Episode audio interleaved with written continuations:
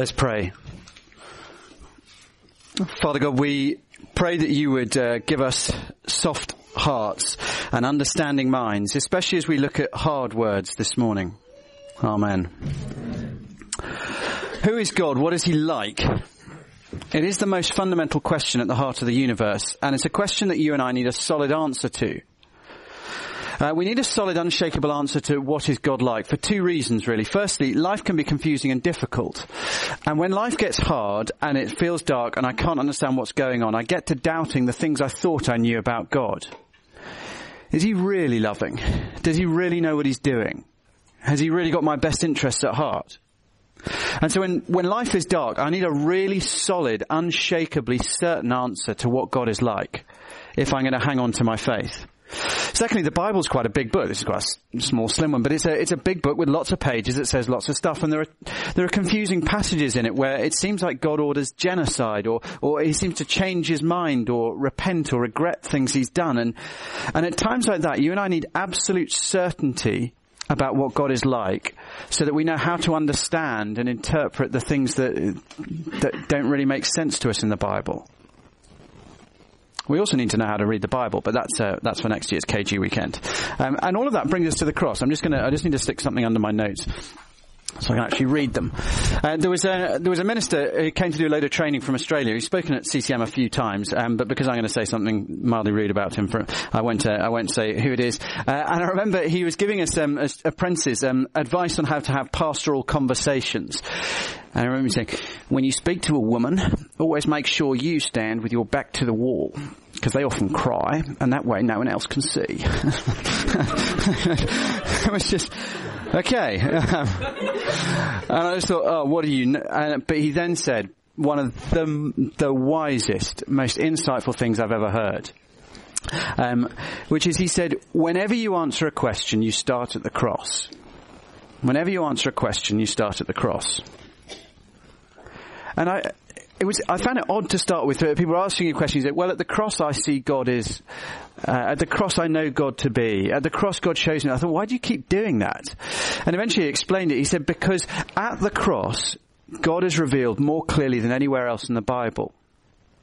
So when I start with the cross, I start with what I can absolutely, unquestionably, undoubtedly say is true about God. And then I work from that to whatever else so that I'm always working for, from what is absolutely true to to try to, to think about well what is what does the Bible mean? What does God say about these issues here? See, here at the cross, we will see God more clearly than anywhere else in all of history and in all of Scripture. Uh, at the start of his gospel, John writes this in John 1:18, "No one has ever seen God." But the one and only Son, who is himself God and is in closest relationship with the Father, has made him known. Now, he's saying Jesus reveals God's glory to us. God's glory is, uh, is if you like, God's character experienced. Uh, God's glory relates to God the way the, the rays of sunshine relate to the sun. They are the sun experienced in its wonder. And Jesus is God experienced by us because he comes and reveals God to us. And then we read in John 12, 23 to 24 these words, halfway through the gospel. Jesus replied, the hour has come for the Son of Man to be glorified. Very truly I tell you, unless a grain of wheat falls to the ground and dies, it remains only a single seed, but if it dies, it produces many seeds. In other words, he says, now, at this point in the gospel, as he heads to Jerusalem to die on a cross, he says, now is the time when more than any other time, God will be fully glorified. It is at the cross, if you like, that the clouds of human confusion part and the sunshine of God's brilliant character shines down undiluted, unbroken upon us. And so as I um, hinted last night, as we come to the cross this weekend, we're not just here to work out the mechanics of salvation. And I do think that's a real danger for us as, as Bible evangelicals, conservative evangelicals, that our emphasis at the cross is, uh, is about the mechanics of salvation, that we know its uh, heart is penal substitution, and, and we're really clear on the mechanics of atonement. The big thing we get at the cross, the greatest thing that I want us to see this weekend is the character of God. And to be honest, if you're, if you're not overly certain about the mechanics, but you are clear on the character, you'll get into much less trouble than if you are really clear on the mechanics, but you don't have a firm grasp on God's character. In a healthy world, the one leads to the other. Uh, but my aim is that you will, uh, we will, we'll get a deeper grasp for who God is. And so with each talk, we're gonna, we're gonna land on a characteristic of God. We're gonna land on a characteristic of God. Uh, His love, His justice, His holiness, and His providential goodness. Okay, uh, let's get to the first talk. You've got an outline there, um, and we're going to we're just really going to think at the moment about why the need for the cross. Why is it that, uh, as Jesus says in Luke 24, 44, the whole Old Testament said that the Messiah had to suffer and die. I need two more books. Don't worry, this isn't some strange visual illustration I'm building. It's got nothing that clever. Just I couldn't see on the reflections. Okay. I remember a few years ago, I went to um, visit a guy who was uh, at church with me over um, on um, a hospital just south of the river in London. A lovely room overlooking the river, but he was a very, very sick man. And when I went in to see him, he was being hooked up to some horrific medication, and the bag that it came from, uh, unless my memory is playing tricks, it had one of those sort of hazmat symbols on with a skull and crossbones. You think, okay, and the what the medication did, it made his hair fall out, it made him vomit uncontrollably, and it made him sterile, so he wouldn't be able to have children. Yet you don't take medication like that for the common cold. Or even man flu. you, you only take a medication like that when you're to die. When you have something so horrific that even that is better than not being treated. Uh, he had cancer. That's why he was taking those chemotherapy drugs. Which rather begs the question, what on earth could be so cancerously awful that the solution the medication, the treatment is the cross. And the answer the Bible gives is sin and the wrath of God that sin deserves. The cross deals with God's wrath against our sin. That is what is so awful that only the cross could deal with it. It is my sin and the wrath of God that it deserves. Now you see this in the Garden of Gethsemane. Um, to put it blasphemously, why is Jesus such a colossal wimp? I was reading a couple of weeks ago about um, awful, I mean horrific, a Christian uh, missionary aid worker called Kayla uh, Mueller, a 26-year-old American working in Turkey on the border with Syria, um, helping Syrian refugees, got kidnapped, um, sold to Islamic State, and she was uh, she endured weeks and weeks of gang rape, having her fingernails pulled out with pliers, uh, repeated beatings to try, and they just wanted to see if they could get her to deny Christ. And a couple of the other um, uh, hostages were a couple of Yazidi girls who managed to escape, and they reported how she remained calm and courageous and compassionate and forgiving, and she never gave up her her hope in Christ in spite of all of it, even to the day she died. So why is Jesus so much less brave than that girl? Why is Jesus so terrified of death? And listen to, to Mark 14 in the Garden of Gethsemane. Verse 33. He took Peter, James and John along with him and he began to be deeply distressed and troubled. My soul is overwhelmed with sorrow to the point of death, he said to them. Stay here and keep further. Going a little further, he fell to the ground and prayed if possible the hour might pass from him. Abba, Father, he said, everything is possible. For you take this cup from me, yet not what I will, but yet what you will. What on earth means that Jesus is so much less calm and assured in the face of his death than countless Christian martyrs have been in the face of their deaths. Mark doesn't tell us what's in this cup that seems to bring such terror and fear for Jesus. But it's a theme that runs throughout the Old Testament. It's a key theme. Jeremiah 25 talks about the cup. Verses 15 to 16. Ezekiel 23, 32 to 34 talks about the cup. Habakkuk 2.16. Uh, we'll drop in a couple of references. So Psalm 75 and verse 8. What is this cup that has the bravest man who ever walked this earth utterly terrified and begging God to take it away? Psalm 75 verse 8, In the hand of the Lord is a cup full of foaming wine mixed with spices. He pours it out on the wicked of the earth to drink down to its dregs. The cup is something that God gives to the wicked.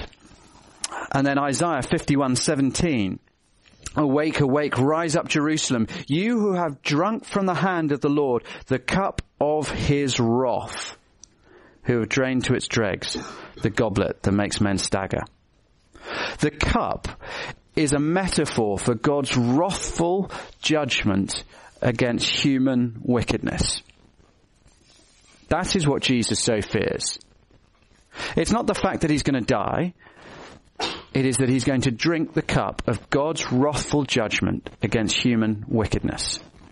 Now it is hard for us to get our heads around God's wrath, partly because our culture only ever talks about God's love. I mean, most people these days say there is no, no such being as God. God doesn't exist, and God is definitely all about the love. I mean, there's, you know, some logical issues there, but uh, if there's one thing we know as a culture about God, it's that he, she, or it, whatever it is, is all about the love.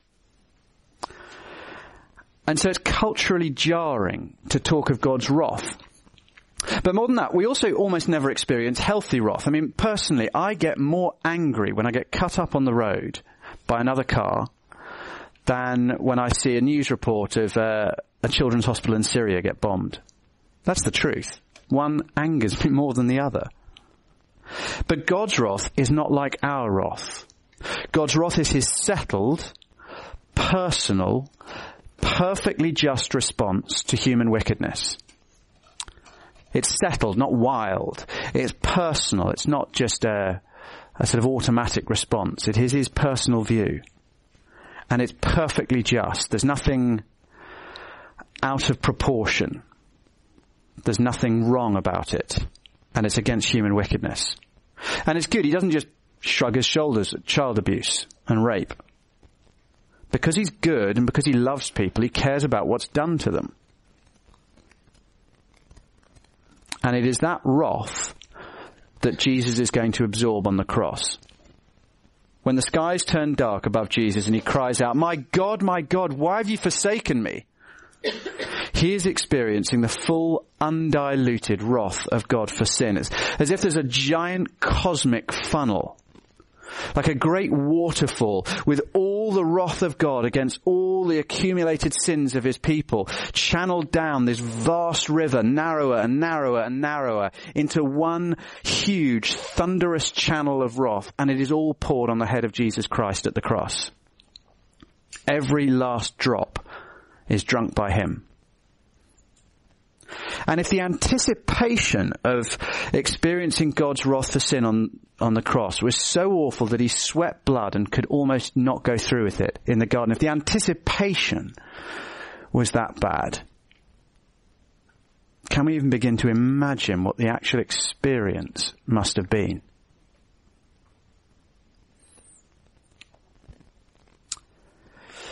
But why does it have to be so? Why, is, why does that have to be the way that God deals with us? Why can't God just forgive us? And what makes sin such a big deal? And the second thing I want us to look at is that sin deserves God's wrath. We're not really going to land on one passage today We're, in this talk. We're going to jump around. We're doing a doctrinal, thematic talk, looking at, at how the Bible shows us the seriousness of sin. And there are three reasons I think the Bible shows us that sin deserves the white hot blistering wrath of God. It's who sin is against, who we offend when we sin is the first thing. Secondly, what it is we do when we sin, the actual nature of sin. And thirdly, the consequences of sin. So firstly, uh, who it is we offend. God is glorious. Now there have been a, 105 archbishops of Canterbury, uh, some good, some not so good. Uh, possibly the best one of the very best, uh, came early on in the 11th century, a guy called Anselm, Archbishop Anselm. And he's uh, mostly famous and justly famous for his uh, bestseller of 1093, Cur Deus Homo. Um, I'm sure you've seen the film. The, uh, it's, uh, the English translation of the title is Why Did God Become a Man? Why did God become a man?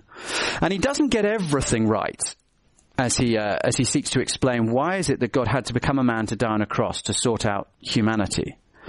But what he sees brilliantly is that the seriousness of sin is partly down to who sin is against. In other words, you can tell how serious an offense is by who you offend against. And when we sin, we don't offend against a human being, but against the Creator God, our judge, the Holy One. And you and I, I think we tend to think, if we were ranking sins, that the worst sins are those with most consequences for humans, so murder would be at the top of our list. We tend to think that kind of ignoring God or two consenting adults sleeping together where there's no obvious harm to anybody else, it's just not that serious. But the seriousness of the offence is determined by who it is against. So if I get angry, um, lose my temper, and smack my dog on the nose because he's um, stolen yet more cake that I wanted to eat, it is unkind, it's brutal, it's not good treatment at all. If I get un- angry and lose my temper and shout at or, God forbid, hit my wife, that is a thousand times, ten thousand times worse. Because she's not just a creature. She is a human being made in the image of God. And she's not just any human being, she is the human being who God has called me and I've covenanted to look after and love more than any other.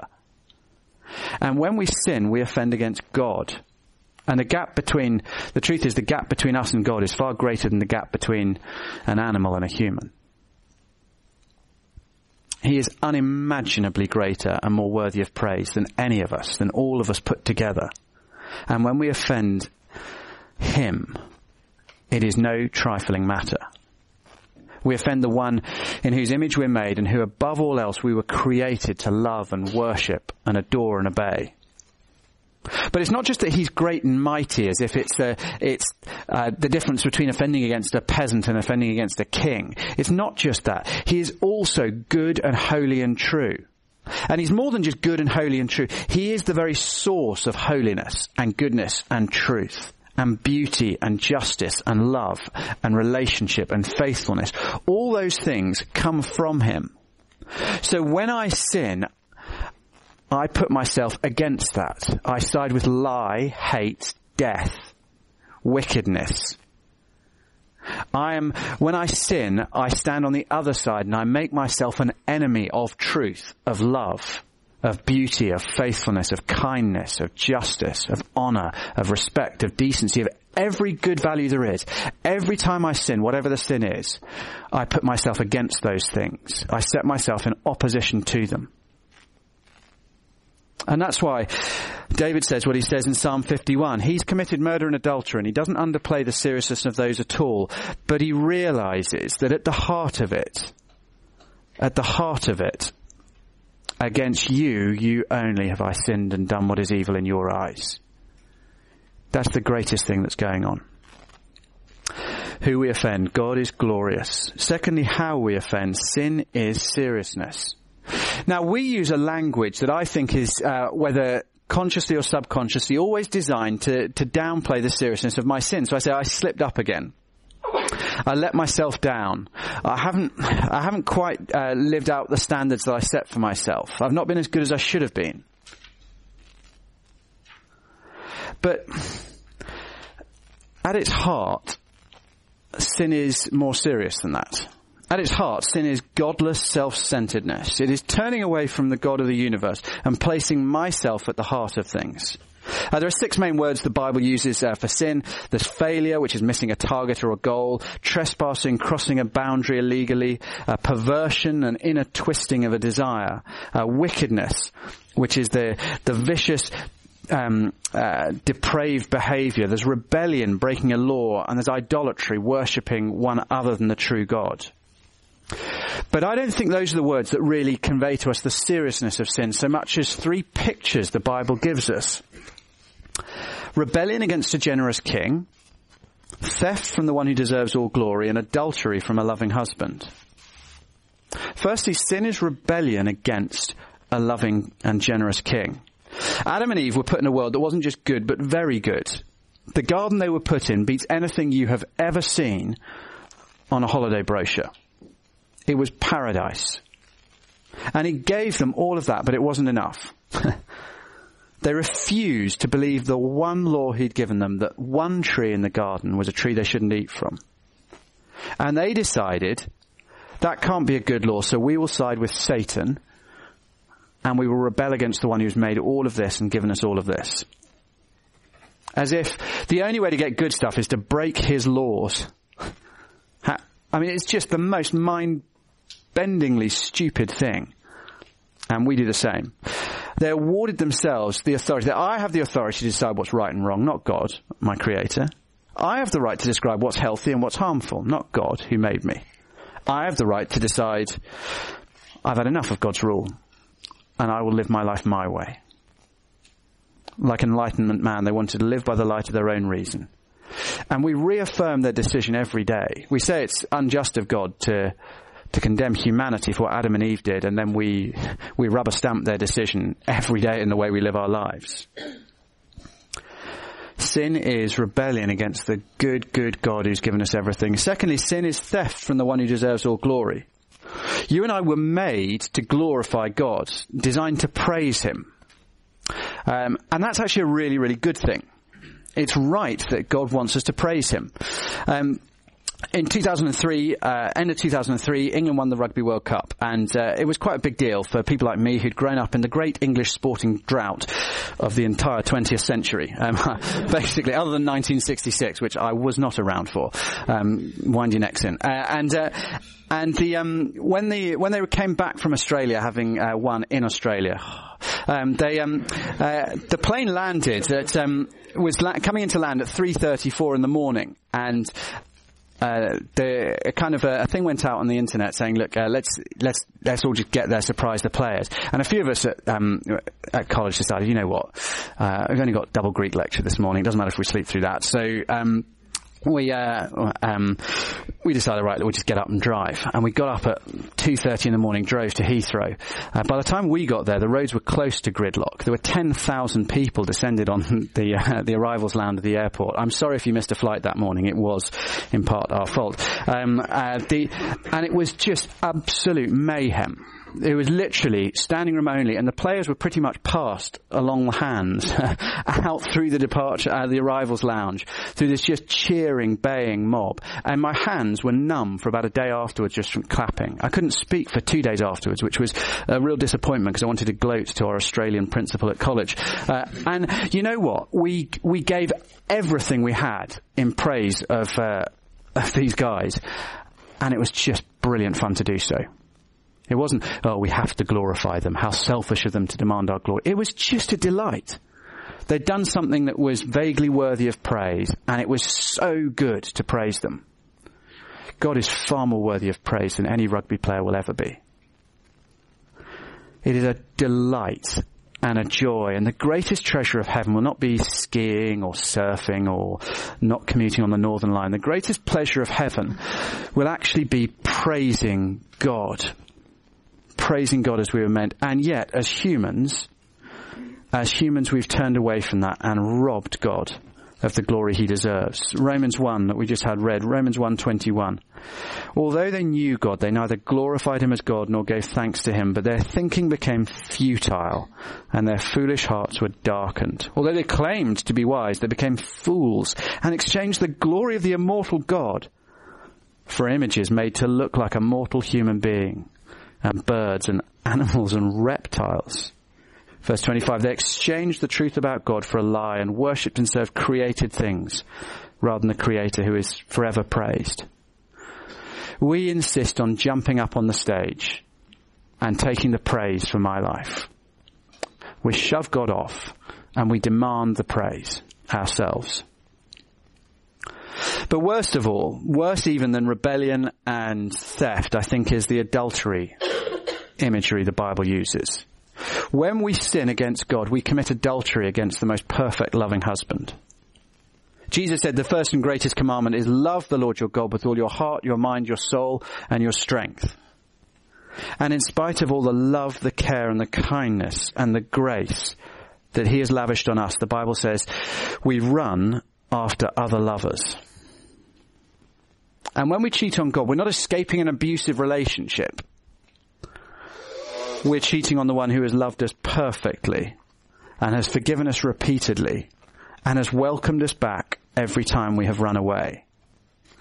Ezekiel 16 has this graphic image of God and Israel, which applies to us. He talks of Israel being found naked and, and beaten on a, on a roadside. Verse 9 of Ezekiel 16, I bathed you with water and washed the blood from you and put ointment on you.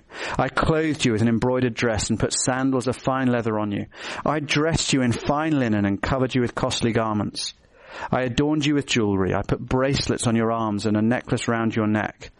So you were adorned with gold and silver and clothes of fine linen and costly fabric. Your food was honey, olive oil and the finest of flour. You became very beautiful and rose to be a queen. I had given you and made your beauty perfect, declares the sovereign Lord. But you trusted in your beauty and used your fame to become a prostitute. You lavished your favors on anyone who passed by and your beauty became his. You went out to him and he possessed your beauty. You did not even take charge for your prostitution. When we are sinning, we are cheating against the perfect husband not behind his back, but in full view of his face, of the one who sees all things. Sin is very, very serious because of what it is. Sin is also serious because of its consequences, thirdly, finally. Um, God made a good, perfect world. The interesting thing is, when you talk to people, almost everybody says, I'm basically a good person. Have you noticed that? I try to do the right thing. Which is extraordinary. We live in a world where everybody's trying to do the right thing. And yet, doesn't quite look like that when you turn on the evening news. You know, we've been thinking a lot about um, human trafficking of late as a church. According to the U.S. Department of Justice, 600,000 to 800,000 a year are trafficked by good people trying to do the right thing. 60% of them women and children, most taken for abuse as sex slaves. I was reading a case um, up in Rotherham uh, sorry, in Newcastle. It was a repeat, basically, of the Rotherham abuse case. Two um, teenage girls who were in care because of their family's sin, and they were neglected and vulnerable because of sins of neglectful parents. And they were taken advantage of by a local gang, um, and they were gang raped, abused, um, put onto hard drugs and just repeatedly raped and raped and raped. They went to the, the, police eventually, but the police were too afraid of offending this particular minority community, and so uh, nothing was done, and it was covered up. And it took years before anything was recognised or done, and the offenders escaped justice. Because of the family's sin, they were vulnerable and neglected. Because of the sins of the men who kidnapped them, they were raped and abused. And because of the sins of the police, there was an official cover up. Sin has corrupted every aspect of life in our world. And when we sin, you and I are involved in this. When we sin, we're contributing to the corruption and suffering of our world. If you like, every sin I commit is a campaign contribution to the devil's cause of vote death and misery. Every sin is a campaign contribution to the devil. Is it any wonder then that sin brings God's wrath? And at the cross, Jesus became sin and took on himself the sin of not just everyone in this room, but of every human who ever drew breath who would trust in him. That is what's going on at the cross. God the Son taking on our sin and voluntarily absorbing the wrath of his Father. Okay, so how should we respond? If that is what's happening at the cross, how should we respond as we close? Firstly, hate your sin.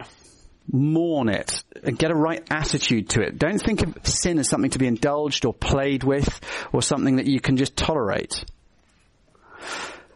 One of the most graphic images in the Bible comes from Leviticus 18 as, uh, as God talks about the nations that he's uh, booted out of Canaan. We've been looking at that in Joshua. And uh, Leviticus 18, 25 to 28, he says, Even the land was defiled, so I punished it for its sin, and the land vomited out its inhabitants. And then in chapter 20 he says, keep all my decrees and laws and follow them so the land where I'm bringing you to live may not vomit you out too. The land vomited them out. And in uh, Psalm 95, as, as God talks to his people about their ongoing sin, he uses actually the same word when he says, for 40 years I loathed. It's, it's the same word. For 40 years, that generation of Israelites made me want to vomit. That's how I felt. That's what our sin does to God. And we just don't see it. Uh, the, um, I love my dog, and dog, and he's a he's a lovely little dog. But they have some foul habits, dogs. And uh, one of them is they love rolling in poo. And when My, if Milo finds if people have been sleeping rough in the park, he'll find a pile of human excrement and go and roll in it and think it's the most wonderful thing. And then he'll run to me and think, "This is wonderful. I'd love to share it with you." Do you know what? At that point, at that point, it is disgusting. It makes me gag, and I just don't want to be anywhere near him. And you and I do the same with God. We go and play and sin and we, and we come back to God and we think, God, surely you want to be with me. And we make God gag. You know what? The sins that we just think are quite amusing and, uh, and that we really enjoy, they make God want to vomit. In Psalm 95, it's his own people that he loves and he says, I loathe them. they made me want to vomit.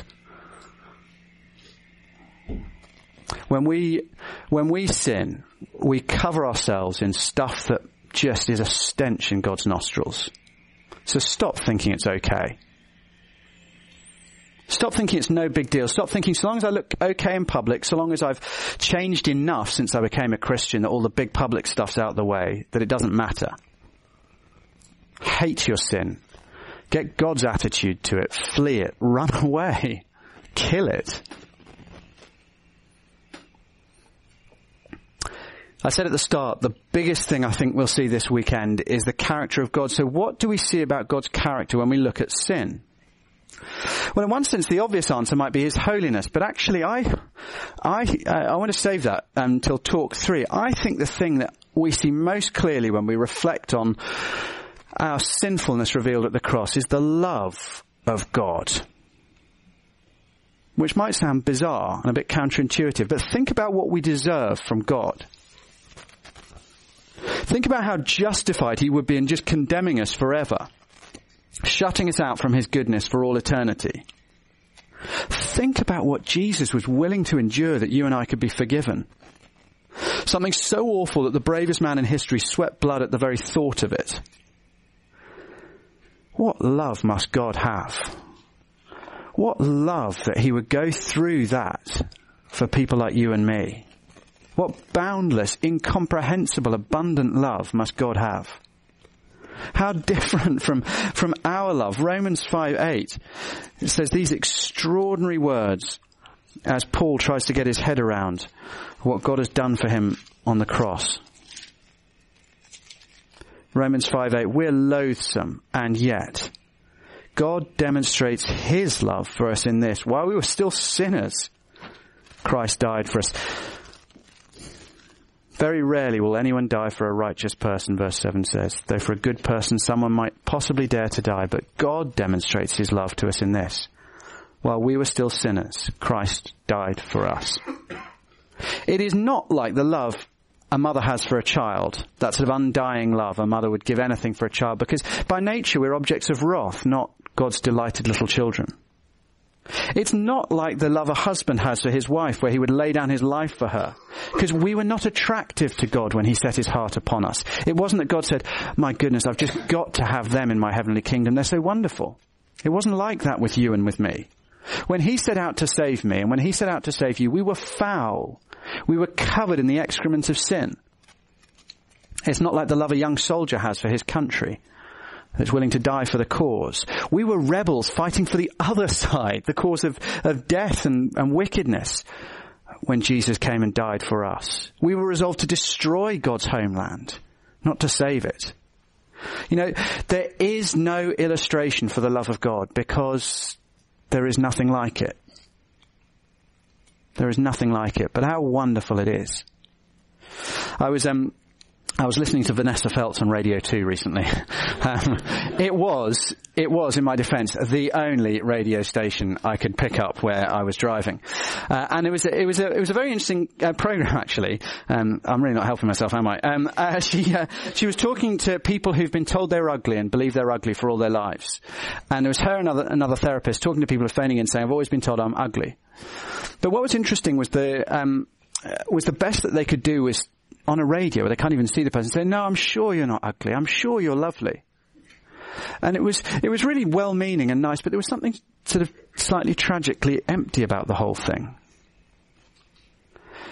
The wonderful thing about the Bible is that effectively the conversation uh, goes, you know, you almost, uh, if Vanessa Feltz had said, do you know what the Bible says? It says you are much more ugly than you realized.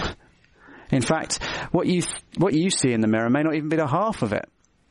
And yet God loves you so much that he would send his son to die for you. Because his love for you, unlike every other person, is not grounded in what you do or how you look or who you are. It's grounded in his own heart and he seems to have this special love for unlovable, irredeemable sinners like you and me. And the great thing about a love like that is it, it can't be forfeited. Because if God loved us when we were unspeakably ugly sinners, then if I find out that I'm even more sinful than I thought, well, God loved me when I was an unspeakable sinner. If I find out I'm even less noble and my character is uglier than I'd even dreamed, well, it's not like God chose me because he thought I was so wonderful. Another good Archbishop, William Temple, said, My worth is what I am worth to God, and that is a marvelous great deal. For Christ died for me. Let's pray. Our Father, we, we thank you for the cross of Christ and we thank you for your love displayed there. We thank you that we see our sin and we pray that we would, uh, we would stop playing with and, and making light of our sin, but we would hate it. We would see the seriousness of it as we see what happens to the Lord Jesus. We pray too that we would see and savor your love as we see what you would give, not to those who deserve it, but to undeserving sinners, your compassionate, undeserved, unbounded, amazing love. Our Father, we thank you that at the cross you show yourself to be a God of undying love. And we praise you forevermore. Amen.